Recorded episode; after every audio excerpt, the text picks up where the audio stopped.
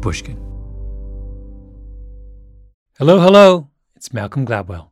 I've been deep in the audio minds of Pushkin Industries, working on a couple of things I can't wait to share with you. Not to mention season six of Revisionist History, coming later this summer. But meanwhile, season two of Pushkin's great show, Cautionary Tales, is underway. Tim Harford doing what he does best, bringing us stories of awful human error, tragic catastrophes, and hilarious fiascos. I wanted to share one episode in particular because it concerns a question I've thought a lot about. What are the risks of improvising a speech? You know, I do a lot of public speaking, and there's always a trade off. One approach is to memorize and get everything perfect, but risk seeming stilted and disconnected from your audience. Or you can try speaking off the cuff and take a different kind of risk, resulting in the kind of disaster Tim is about to explore. But always with cautionary tales, there's a twist. If you enjoy this episode, and I know you will, go subscribe to Cautionary Tales wherever you're listening right now.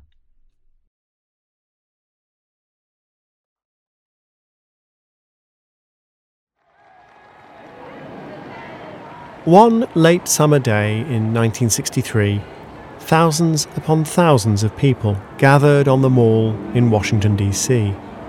They had come to America's capital for jobs and freedom, to show the Kennedy administration that civil rights legislation must be pushed through Congress, and to hear the Reverend Dr. Martin Luther King Jr. speak.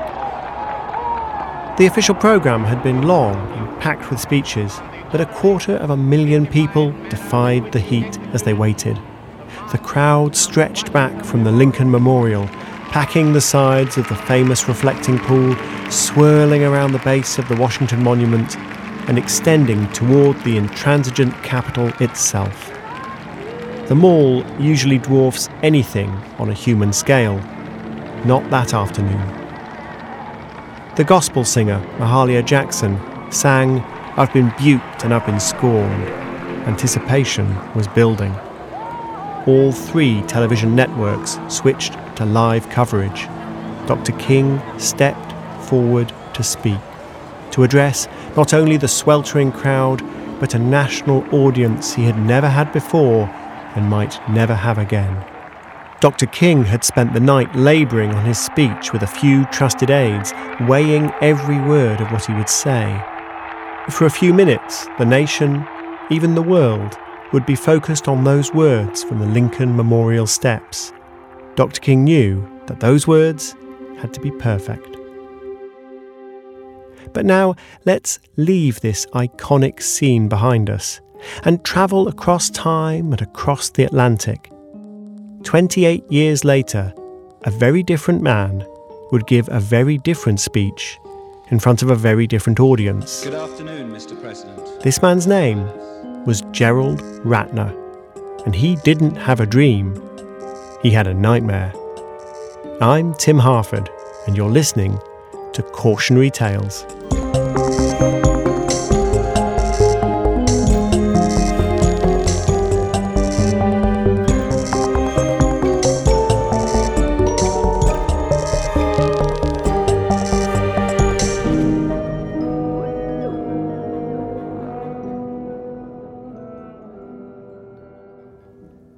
Gerald Ratner's speech, to be clear, wasn't about civil rights.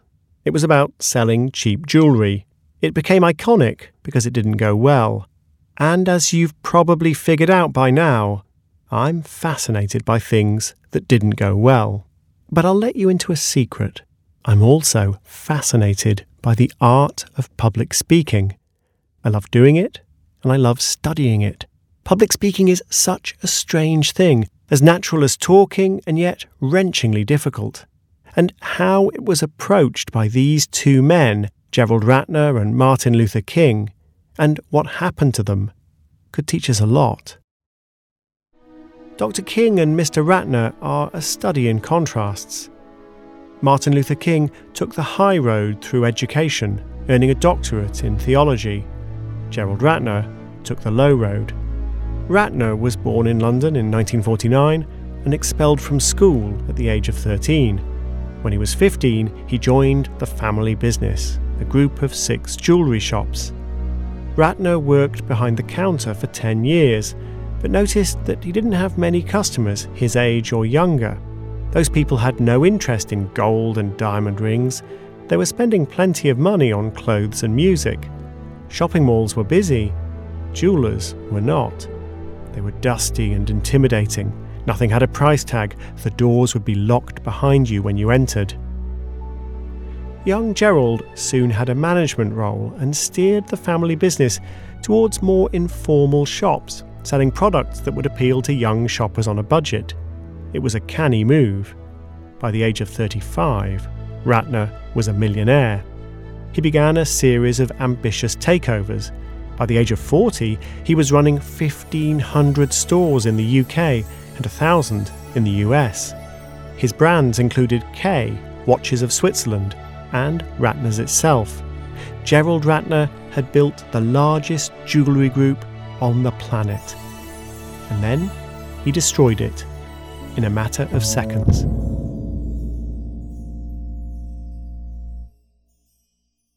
Gerald Ratner had been asked to address the Institute of Directors, a prestigious audience of 6,000 British business leaders. The venue was the Royal Albert Hall, vast and trimmed with gold and red velvet, perhaps the grandest auditorium in London. Understandably, Ratner started his speech looking nervous. He was a self made man, a school dropout, who now stood in front of business royalty, and in fact, there were actual royalty in the audience too. Ratner was rich and successful, to be sure, but did he fit in? Three minutes after starting his speech, he finds his theme mocking his own products. We've got this imitation book that you lay on your coffee table. The pages don't actually open, uh, but uh, they're beautiful curled up corners with imitation antique dust. I know it's, you might say it's not in the uh, best possible taste, but we sold a quarter of a million of them last year. The audience love it. Um, they laugh, they clap. Ratner looks braver. We also do this uh, nice sherry decanter. It's cut glass, and it comes complete with six glasses on a silver plated tray that your butler could uh, bring you in and serve you drinks on. Oh, you're too funny, Gerald. Some of the people in the audience would have employed butlers, but Ratner's customers certainly couldn't afford one any more than they could afford a genuine antique book. A decanter and a silver tray for your butler. Nice one and it's really only cost £4.95. pence. That's about $12 in today's money. People say to me, How can you sell this for such a low price?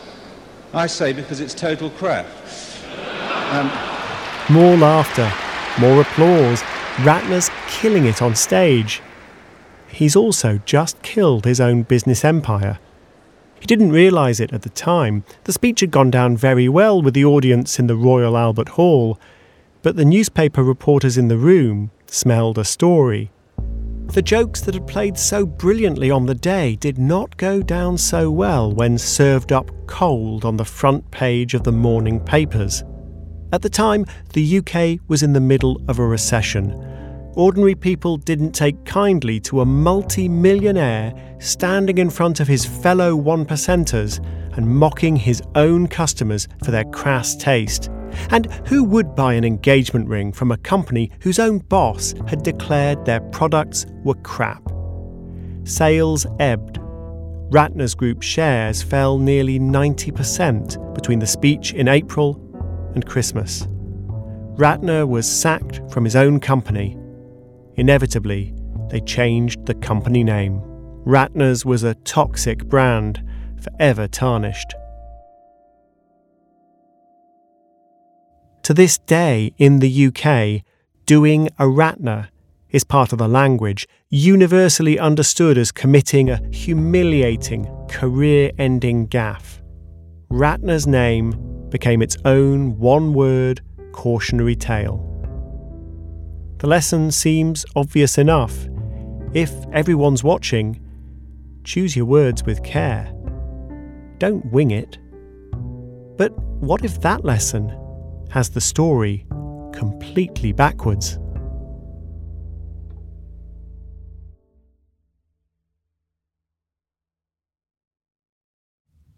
In retrospect, the Reverend Dr. King had been preparing his whole life to give the speech from the steps of the Lincoln Memorial. His memory had always been prodigious.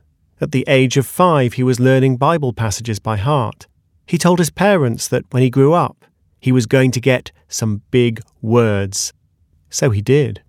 Martin's father was a preacher, and the boy took to the craft of speech making early.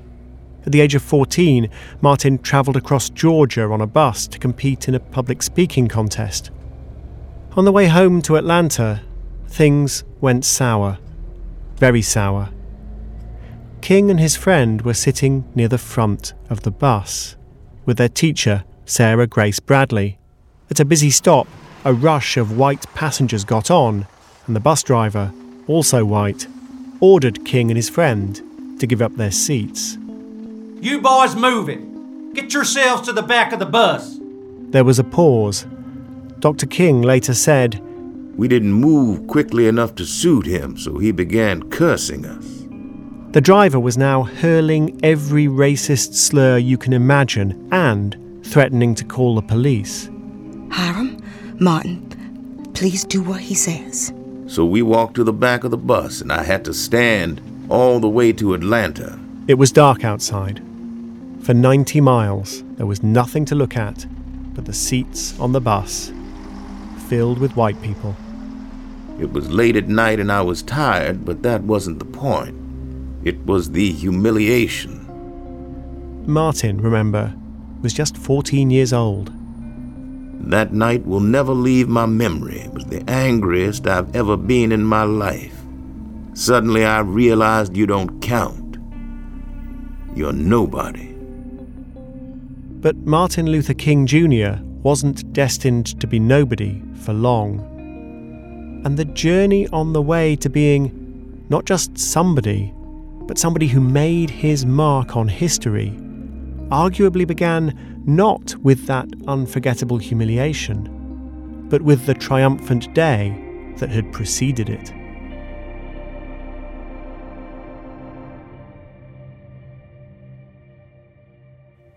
The long and infuriating bus journey of Martin Luther King Jr. had been on the way home from a public speaking competition.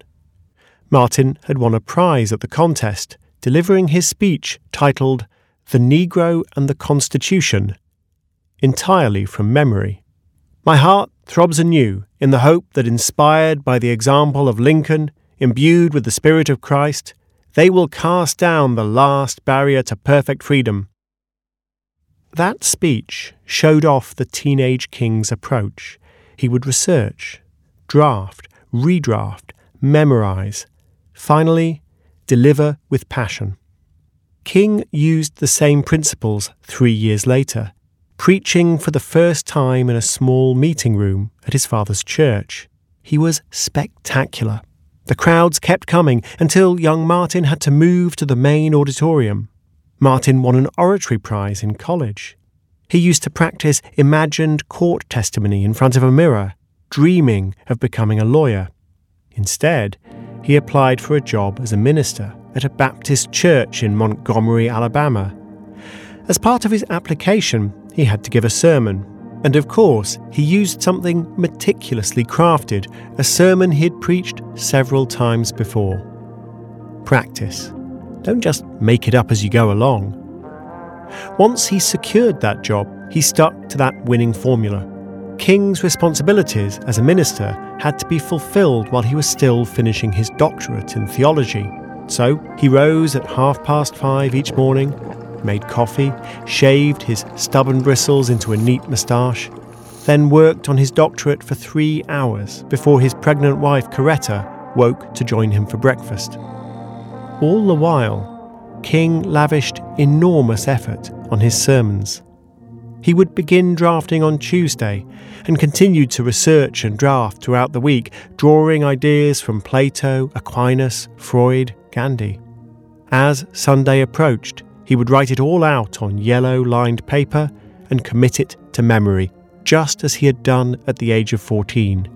He would bring the script to church with him, but as he ascended to the pulpit, he would leave it in his chair and speak without notes for half an hour or more. He was fantastic, people said. The congregation adored him and the way he spoke with style about matters of substance. And to achieve this mastery, the young Reverend King spent 15 hours or more crafting each sermon. Martin Luther King was one of the greatest speechmakers to grace the English language, and at first it might seem obvious why. As well as being educated and prodigiously talented, he ensured that every syllable of his oratory was meticulously prepared. Gerald Ratner could have learned from Dr. King's example, couldn't he? Well, the truth is way more interesting than that.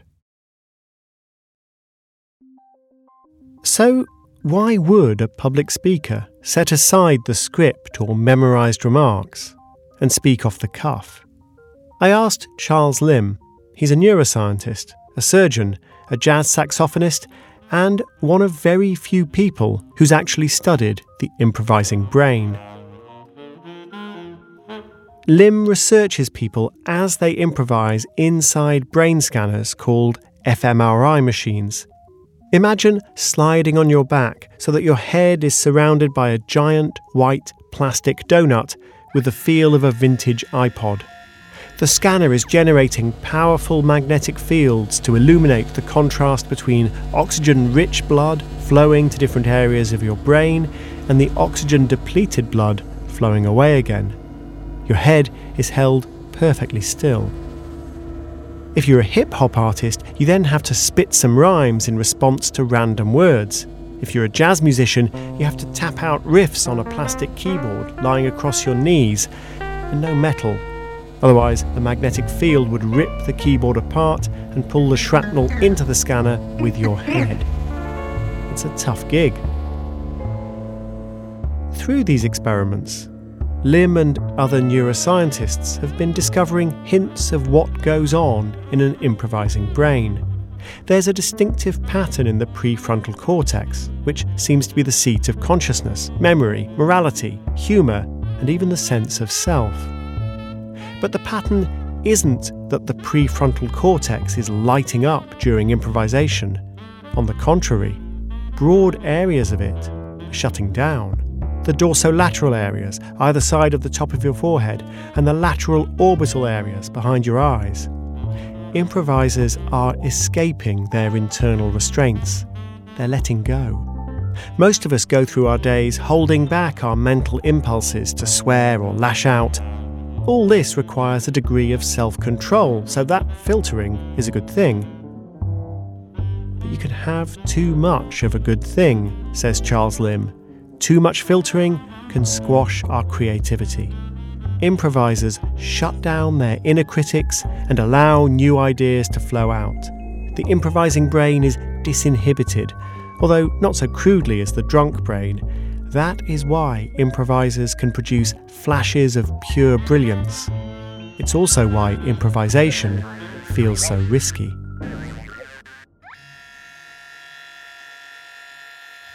A script can seem protective, like a bulletproof vest. But sometimes it's more like a straitjacket. Improvising unleashes creativity. It feels fresh and honest and personal. Above all, it turns a monologue into a dialogue. Miles Davis, the legendary jazz trumpeter, talked about improvisation as the freedom and space to hear things.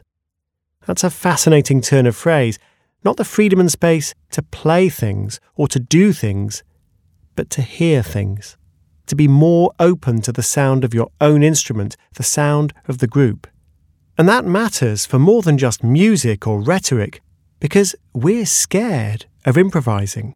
And we're not just afraid to improvise on stage, we're also becoming afraid to improvise face to face. The sociologist Sherry Turkle has been interviewing young people about their communications through smartphone apps. It wasn't just because the apps were convenient or addictive, although they could be both.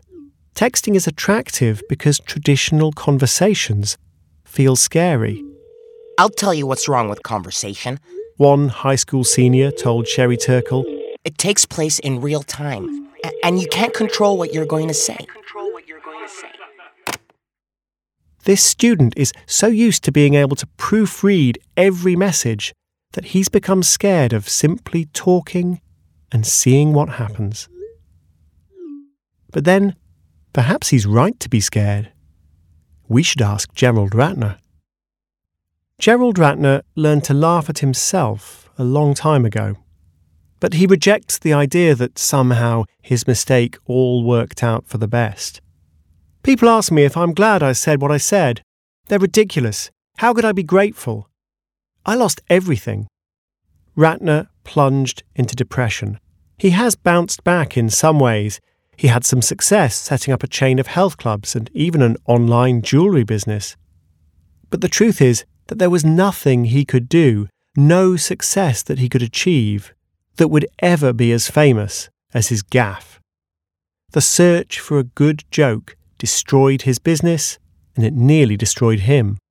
Who would want to risk the fate of Gerald Ratner when they could follow the meticulous example of the young Martin Luther King?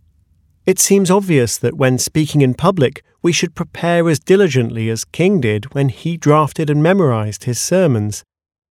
But the truth about Gerald Ratner's impromptu remark about his products being total crap is this it wasn't impromptu.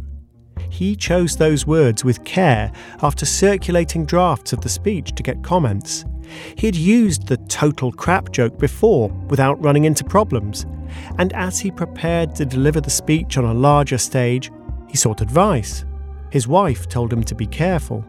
But others, including a friend who was one of the most influential figures in the advertising industry, encouraged him to tell even more daring jokes. They thought Ratner would sound self deprecating and that his audience would love the gags, which was true. Those in the hall that day did love it. But in the newspapers the next morning, Ratner simply sounded like a millionaire mocking his struggling customers.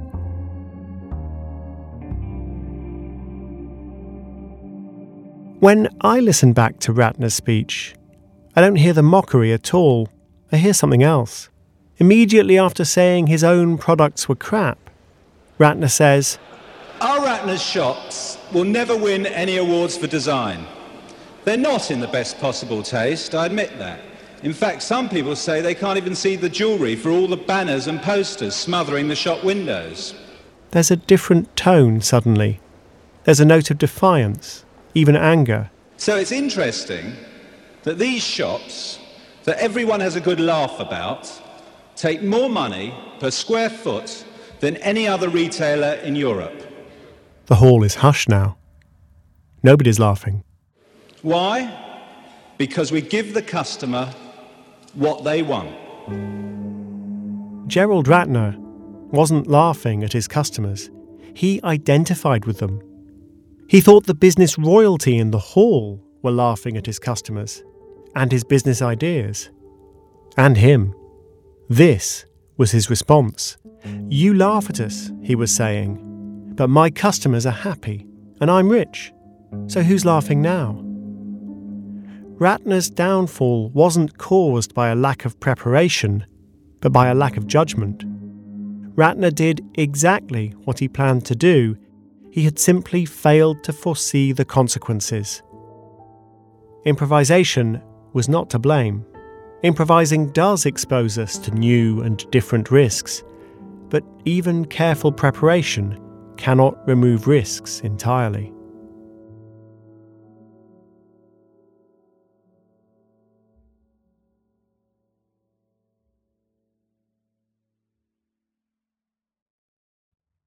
In December 1955, Rosa Parks was arrested after refusing to give up her seat on a bus in Montgomery, Alabama, to a white man.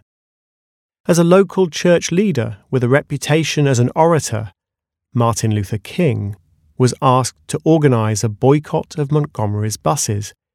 He hesitated. He was exhausted. His newborn baby daughter, Yoki, wouldn't stop crying in the night.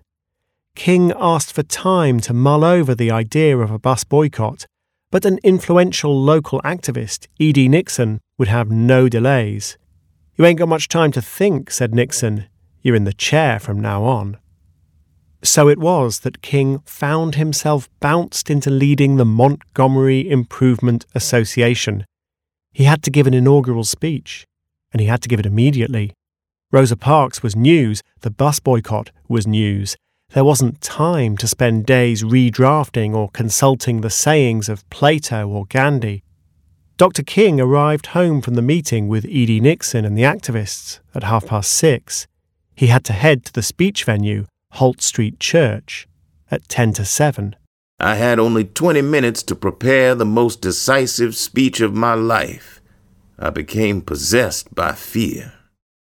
King knew that newspapermen would be there, perhaps even television crews, and yet, just as the stakes were highest, the habit of meticulous preparation that had served him so well all his life was useless. He couldn't research, draft, redraft, and memorize. He had no time. King looked at his watch. Already five minutes had ticked away while he fretted. Every Sunday he delivered a sermon based on 15 hours of hard work. Now he was about to deliver the most important speech of his life, and he had just 15 minutes. He sketched a couple of thoughts, with his hand shaking, pondering the delicate balance he had to strike between militancy and moderation. Then he prayed. That was all the preparation he could spare before driving to the Holt Street Church.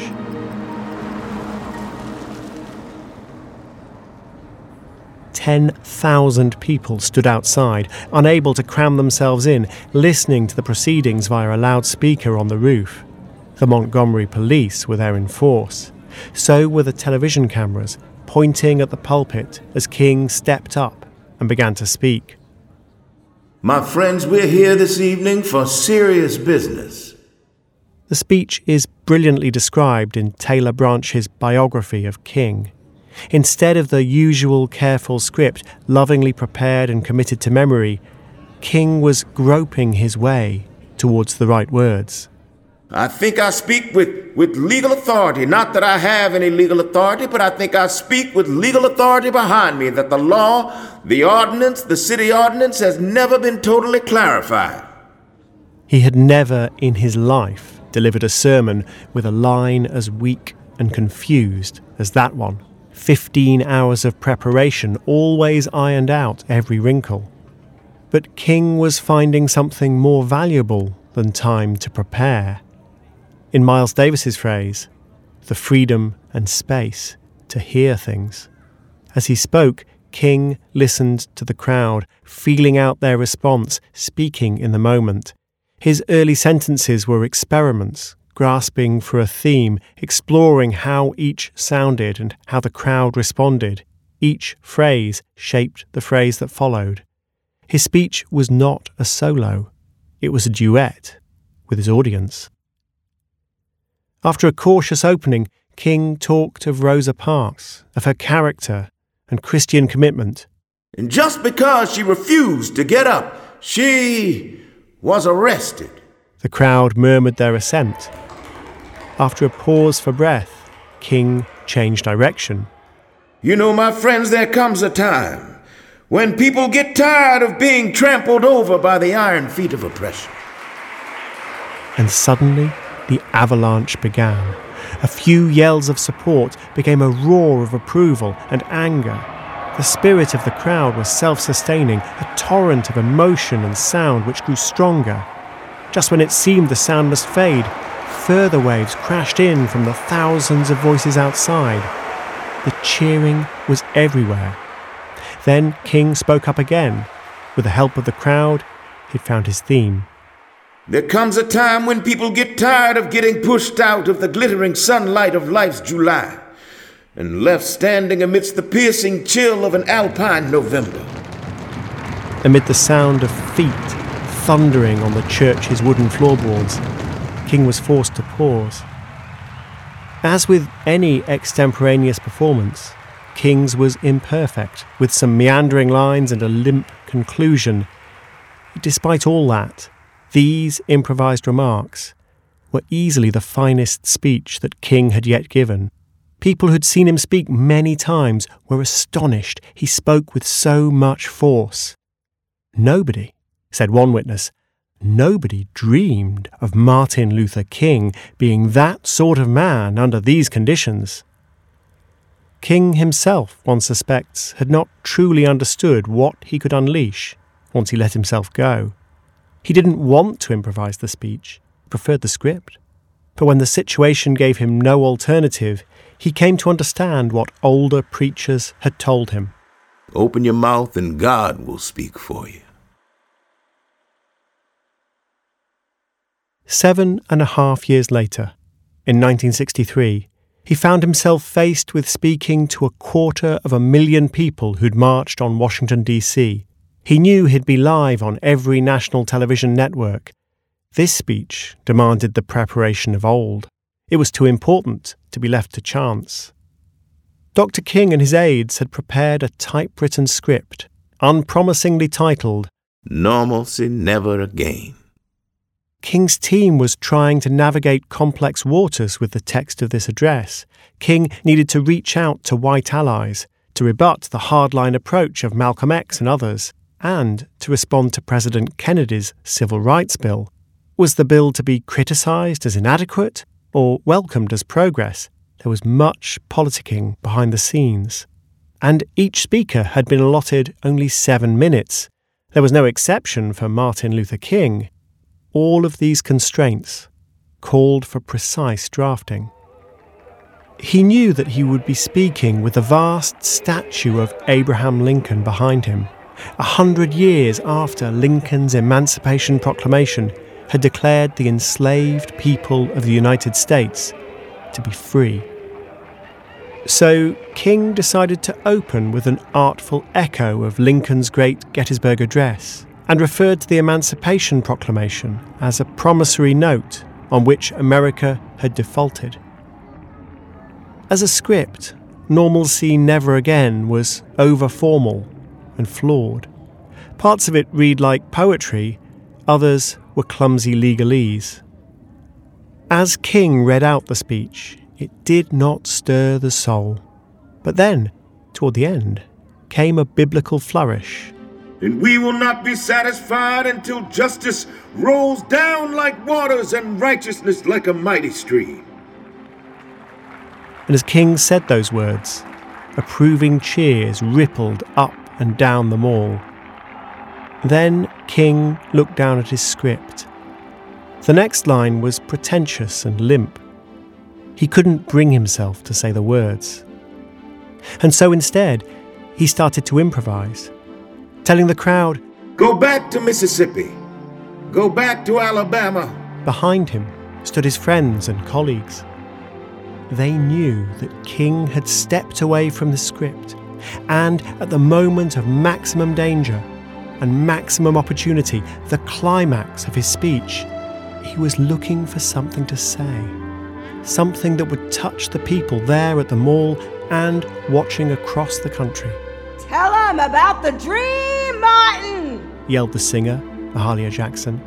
It was a reference to something Dr. King had been preaching of late to church congregations a dream of a brighter future in which whites and blacks lived in harmony. And as he stood, facing the television cameras and the vast, expectant crowd looking for inspiration, Martin Luther King heard Mahalia Jackson and he began to create on the fly one of the most famous speeches of the century about how he had a dream. A dream that America would live up to the words All men are created equal. A dream of an oasis of freedom and justice.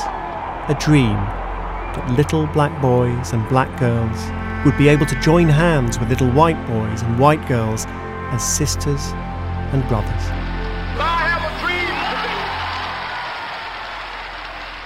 Normalcy never again was forgotten.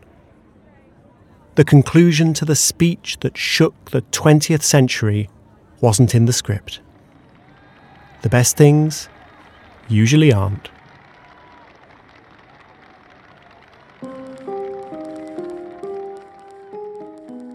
Key sources for this episode include Taylor Branch's book, Parting the Waters, Martin Luther King Jr.'s autobiography, and my own book, Messy The Power of Disorder to Transform Our Lives. For a full list of references, see timharford.com. Cautionary Tales is written by me, Tim Harford, with Andrew Wright. It's produced by Ryan Dilley and Marilyn Rust. The sound design and original music is the work of Pascal Wyse. Julia Barton edited the scripts. Starring in this series of cautionary tales are Helena Bonham Carter and Jeffrey Wright, alongside Nizar Eldarazi, Ed Gaughan, Melanie Gutteridge, Rachel Hanshaw, Kobna Holdbrook-Smith, Greg Lockett, Masaya Monroe, and Rufus Wright. This show wouldn't have been possible without the work of Mia Lobel, Jacob Weisberg, Heather Fain, John Schnaars, Carly Migliori, Eric Sandler, Emily Rostek, Maggie Taylor, Daniella Lakhan, and Maya Koenig. Cautionary Tales is a production of Pushkin Industries. If you like the show, please remember to rate, share, and review.